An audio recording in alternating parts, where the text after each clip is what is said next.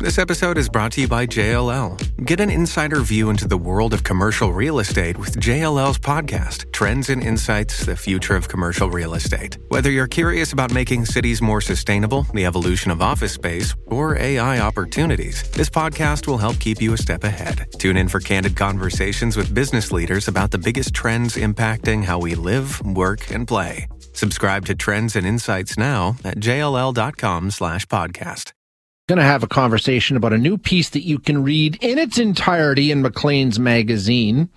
Um, it is all about teaching kids about misinformation, which is an interesting conversation. We're going to speak with uh, Dr. Timothy Caulfield, who is the Canada Research Chair in Health Law and Policy at the University of Alberta. Uh, Dr. Caulfield, thank you for joining us. As always, appreciate your time. Thanks for having me on, Shay. Still doing this, hey? I'm always amazed that you waded into this world of misinformation willingly and have continued to stay there. It's admirable. How do you do it? I mean, it's it's a tough, tough gig, isn't it?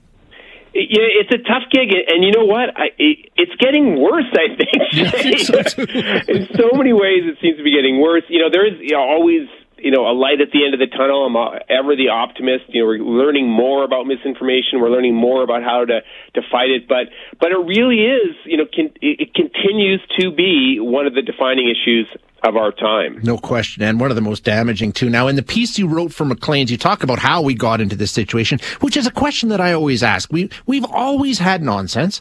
We've, we've always had people who peddle nonsense, but what is it now? Is it just the sheer volume? I mean, we talk about the information age, but when you have an information age, you also have a misinformation age. Is it just we're inundated with this stuff now? I think that is a big part of, of the story. It is just how much information is out there right now. In the piece, I talk about how how um, the amount of information that we receive right now, you know, it's it's the equivalent in a single day of watching 16 movies, Jeez. right? You know, it's just we're just bombarded with information all the time. And in 500 years ago that would be the amount of information you'd absorb perhaps over a lifetime, right? So we we can't meaningfully engage with with all of that all of that noise, and, and therefore all the cognitive biases that we all have, Shay, right? We all have them. Of course. Um, make makes the misinformation more likely to get through, right? Because it plays to our cognitive biases. It's scary. Maybe it plays to our ideological leanings. Maybe you know it it, it plays to our fears about our kids, and, and all of those cognitive biases allows the misinformation to win. And and so what we need to do is is provide tools to avoid that calamity. Yeah, and you know, I, I, I, no, no word of a lie. I often worry about like where this is headed when I think of my kids. I got a 19 year old and a 21 year old, and I, and I often think, boy, oh boy, like what's it going to be like in 10 years? We're going to have uh, just seeing what's happened over the last five years is is is baffling. So, I mean, we've had so many adults prove that we're we're just not capable of handling this kind of. We're not. That's the bottom line. I mean, some do better than others, but there's a lot of people that just simply are not capable of handling the information age. And when when you when you relay that down to a child, it's completely different again, right? I mean, it's kind of scary, Doc. It is. It is really it is scary, and there has been uh, you know a couple very recent studies that suggest that the the younger demographic may be more susceptible to misinformation. And this data is hard to parse. You know, it depends on how you ask the question and how you study it. Uh, but uh, that study uh, is not suggesting that that those in the younger demographic are dumber or yeah, no. you know they, it, it, it's just that they're exposed to it so much. You they're completely yeah. bombarded with it from very very early age. So yeah, uh, it is you know definitely a problem we need to tackle uh, as a community, but really even internationally. So when we talk about kids, how do we help them? I mean, wh- where do we start in trying to just give them some tools to navigate this minefield? So you know, I argue in, in the piece that we need to start teaching critical thinking skills super early. you know, so yep. I'm talking kindergarten, and we've got to teach it throughout the the curriculum, and and so through you know junior high and high school and and at university. And I think there should be critical thinking um, tools and resources available for adults. And I, and I want to emphasize, they're fan, you know I'm very fortunate. I get to engage with uh, educators all across the country, and there's you know wonderful educators that are fully on board and already have interesting programs emerging in Canada. But you know, Shay, we need even more, and it has to be, I think, a core part of, of our curriculum. Can we look to any any other jurisdictions? Anybody else doing this better that we can follow? Well, the, the example that's often held up is, is Finland, and so Finland does start teaching critical thinking skill in in kindergarten. Uh, you know, even with fairy tales, and and then the older kids they start you know asking them to be like Sherlock Holmes, and can you find uh, you know, find the answer to this question. And and kids are naturally curious, so um, I, I think we can we can play to that. Uh, and the other thing I, uh, why I think teaching critical thinking skills is so important is it's it's content neutral because you know when you start talking about what we should teach our kids, that can become politicized. Oh yes real quickly, real quickly.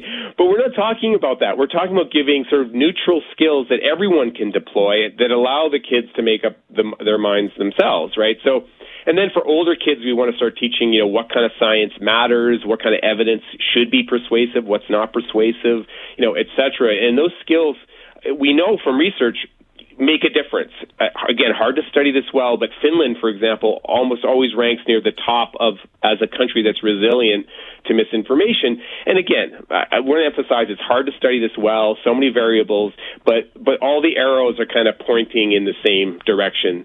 That direction mean, being critical thinking skills are a good thing. Grey's Anatomy, the most iconic binge-worthy drama, is back along with answers to the biggest cliffhangers. Will Teddy survive? Will Jo and Link finally find happiness together? Meredith returns along with fan faves like Arizona. You can now stream every episode of Grey's ever on Hulu and new episodes next day. Watch the season premiere of Grey's Anatomy tonight at 9, 8 central on ABC and stream on Hulu. Shipping can make or break a sale, so optimize how you ship your orders with ShipStation. They make it easy to automate and manage orders no matter how big your business grows. And they might even be able to help reduce shipping and warehouse costs. So optimize and keep up your momentum for growth with ShipStation. Sign up for your free 60-day trial now at shipstation.com and use the code POD. That's shipstation.com with the code POD. Can we keep it neutral though? Because uh, this is a good thing. Mean, uh, one of the questions I've, i think I've asked you before, um, and it's another one that I always come back to. I, I, like you, live in the information world, and I have for decades. Literally, it's been my job for thirty some years. Um, so when I see misinformation, I have a pretty good filter. I think, not to say I'm perfect, and and and you make the point saying we're we've all got our biases, we've all got our issues around this. There's no question. Um, but I'm already seeing on the text line. Well, how come you and the professor get to decide what misinformation is? Is. This is the sticking point, right? Like something, yeah. if, if somebody doesn't see the information that they've invested their life into in some cases as misinformation, there's nothing you can do to change that thinking, or is there, Doc? Well, well, there has been some studies that suggest that you can change the mind of even of people that are really hardcore deniers. But no doubt about it, and this is where I get more pessimistic, and I think I've talked to you about this before, because misinformation is increasingly becoming um, ideological. It's yeah. always been ideological, yep. but when it becomes even you know so ideological. I mean, in the United States, think about you know 60 to 70 percent of Republicans believe the big lie, yeah. right? Which is absolutely astounding. I mean, this is you know flat Earth kind of stuff, but that percentage of the population, and that's all about ideology and in-group signaling and and being part of the team. And this happens across the ideological spectrum. But even if you take a step back and you just focus on the stuff that is clearly wrong, and that's what I always try to do, right? You know, focus on the stuff that is clearly wrong, where you know there isn't this argument going on. Even just focus on those big lies, it makes a difference, right? It really can make a difference. I believe we can be content neutral when you're teaching this stuff to kids to give them the tools to see, you know, what evidence is good, what evidence is bad, and and how who could be against having informed citizens. I, I, I, hope that this is, is a strategy that everyone can buy into. You would hope. You would hope. Um, how do you pull the um, identity out of it? Um, like you say, you mentioned flat Earth. They call themselves flat earthers, right? Like it becomes who they are. The misinformation literally becomes a core piece of their being. Um, now you're into another area, right? Uh, that's right, and, and, again, lots of research shows that shows that this is true. I mean, you know that that believing misinformation is almost more about being part of a community right, yeah, than yeah. it is about what the science actually says. And even for something like flat earth, earthers, you know, they, they've become part of a community that have, believes this, and they have friends, and and and to go against that. Um, they're going against their friends. They're going against their community, and that can be that can be hard for for anyone. No, I think you're absolutely right. So the key here, when it comes to kids, is get the critical thinking skills going. Give them some tools to try and analyze information in a non-ideological way. Exactly right, and there's some evidence to support the idea that if you get at, at misinformation quickly before it takes on that sort of ideological spin, that might make a difference, yeah. right? And, and I also like to believe that if you can teach everyone to have those critical thinking skills, they'll recognize it as misinformation before it becomes part of their sort of ideological package, and, and I think that's a good thing too. Yeah, but, but we need empathy too because this happens to all of us, right? right? It's it's a chaotic information environment. No, you are absolutely right. And I think a lot of people, like you said earlier, chalk it up to they're just not smart. No, no, that's not. I don't care how smart you are if you're inundated with it constantly and it fits what you're, like we say, confirmation bias. It's got nothing to do with intelligence. There are extremely intelligent people that we see on TV all the time, Doc, talking about things that are bonkers. I mean, it's not an intelligence issue. Uh, you're right, and and you know you don't have to you know scan the cable news exactly. you're going to find.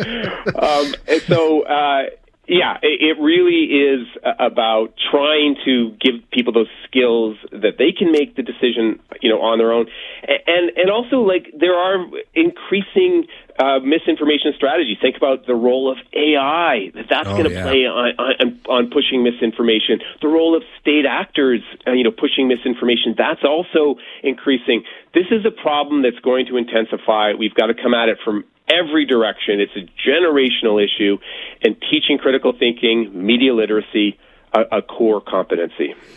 I'm with you. I'm with you right there. Uh, Doc, thanks so much as always. I appreciate you being here.